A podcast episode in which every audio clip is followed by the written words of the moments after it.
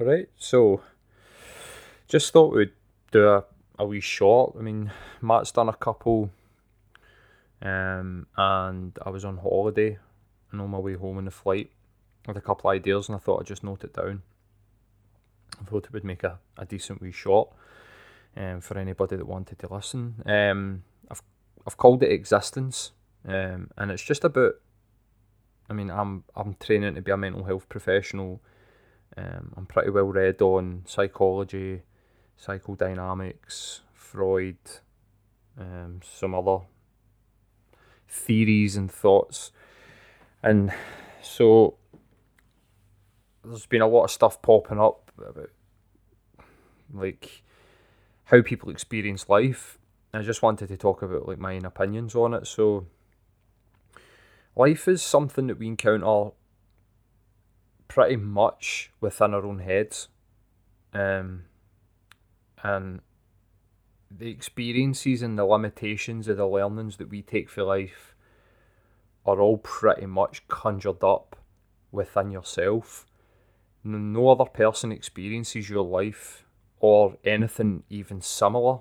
And what do I mean by that is you could have two people that experience the exact same set of circumstances, and one person could take it one way and another person could take it another. And that almost seems quite counterintuitive um, to how we're told we experience life. Um, it's sort of nature versus nurture. We've got absolutely no control over what other people do and how other people act but we we 100% do have control over is how we react and how we build up that story in our minds. Now, this is directly relating to a conversation that I've had with somebody else around trauma. Um, this might not go down well with a lot of people, but traumas kind of happens to you from you, and I don't even know if that's completely clear. But what I mean by that is, is that it isn't the other person's actions towards you that causes the trauma. It's how you react to that person's reaction. Now, that's not me saying that somebody that's been sexually assaulted doesn't have a right to feel traumatized or that they need to recover. But that makes me feel more powerful within myself. That if I encounter violence um, I don't need to be traumatized by that. I can learn for that pretty much in the moment and take for that whatever I want to take for it and move on. Um, there's quite a lot of sort of stuff that goes on, like microaggressions and people being triggered, using air quotes because you can't see me. And what future generations need to understand or need to learn, even the generation I grew up in, is, is that it is you that triggers you. Other people's words can't really trigger you unless you perceive them a certain way. Now that might sound batshit crazy to, to some people, but that's my truth. That no matter what somebody says to me, my reaction happens within me and that means that I've got control of that reaction. Now, whether I get control of that one minute, 10 minutes, one day, five years later, it's true to say that I'm in charge of that and that I can control that. So if somebody is, say, racist, for instance, my gut reaction is to lash out, uh, is to shut that down, does that need to be my gut reaction? No, it doesn't. Should it be my gut reaction? I don't know.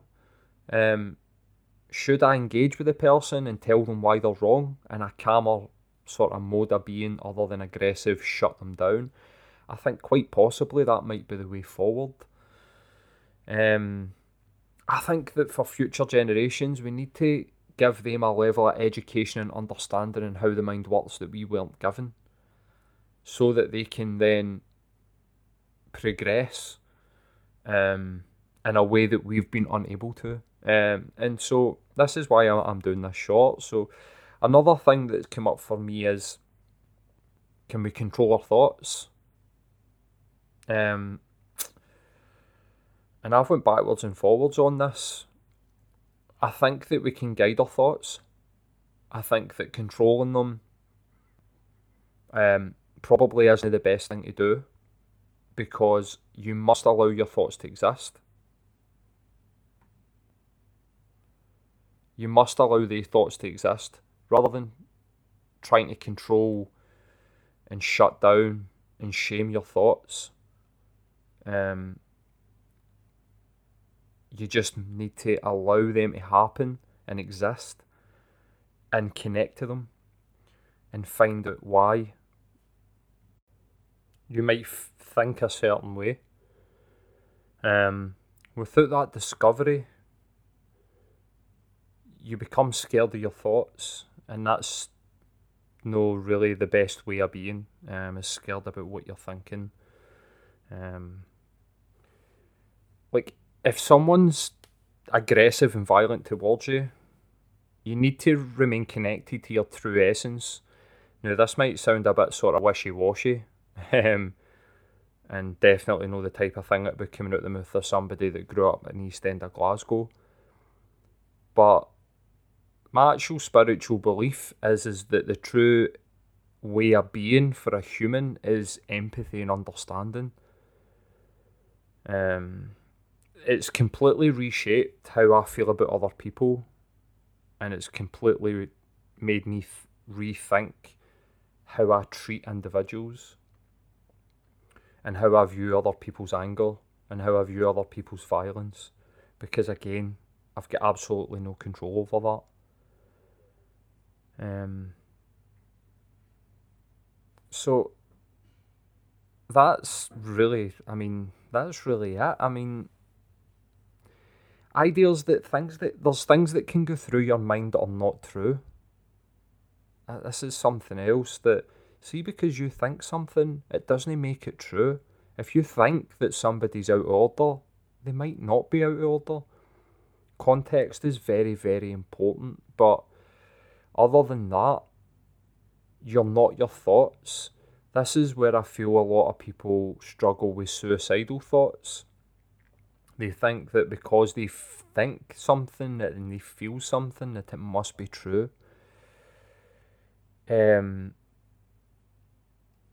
it it's not like you can quantify and deconstruct the way that you think and be curious and ask yourself questions and question yourself. I think that if there was the number one thing that I've learned to do recently, I mean recently the last sort of four or five years is to question myself why do I think that?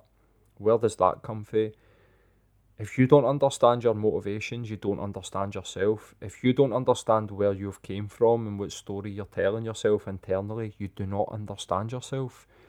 So then if you don't understand yourself, you can't be so precious about why you think or feel a certain way. And it lifts a lot of pressure off you if you can question yourself and quantify that to yourself. I think that something else that really came up when I was thinking about this is the idea of condemnation and revenge. That an eye for an eye. I think that this is one of the most damaging rules that we live by. Um, I think that every eye taken, so this is this is what I was thinking, that every time somebody takes an eye, it is returned to them tenfold. Um, know, in the last sort of four or five years, I've become really quite spiritual, but it's like an internal spirituality that's based around my consciousness. So when I'm talking about an eye for an eye, if you take an eye, it comes back in you tenfold. You bring it back on yourself. Karma is not an external thing. You feel shit about yourself, therefore your self esteem takes a hit. You stop doing good things for you. Um, if you don't believe that to be true, fair play to you. Um, and if you want to engage me on that, I'd love to speak to you about it. But the most angry people are the most toxic. The people that want, ah, I'm never going to let, no, would never let him do that to me, are the most toxic people and very rarely get good things happening to them in their life and end up happy people. Even if they tell you that they are, they're most definitely not.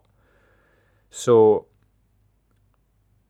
this is almost like making me think that we need a, a bit of a sort of reshape of the justice system. Um, let's just take, for example, quite a famous case, Steven Avery, um, and making a murderer. Now, when I first watched that, um, I don't know if that guy's innocent or not. I mean, it looks to me, based on the documentary, that he is. But the thing that's bringing up here is nothing to do with that, but more to do with the family of the victim. They seem to me like they they wanted justice, but their idea of justice was that somebody just took the sort of blame and they didn't really care if he did it or not. Now, if you were to speak to any of that family, I'm sure that they would 100% tell you that they do care, but they didn't listen to any of the sort of counter evidence against Steven Avery, or for Steven Avery, should I say. And so the idea of justice is just something that's like, as long as somebody pays the price, we feel better. And that to me is such a toxic sort of frame of mind.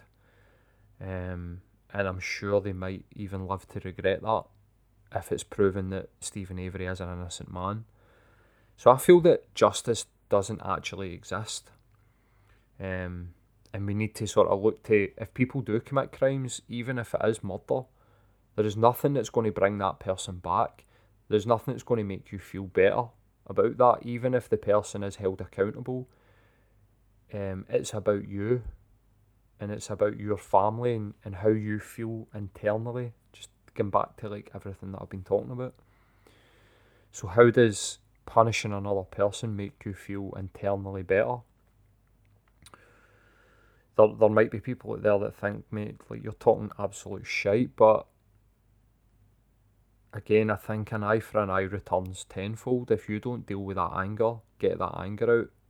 I mean, the amount of people I've seen in documentaries that have, after years, um, years after some an incident's happened to a family member murdered, they talk to the person, and they forgive them, and it it then gives them that closure that tells me that forgiveness is everything.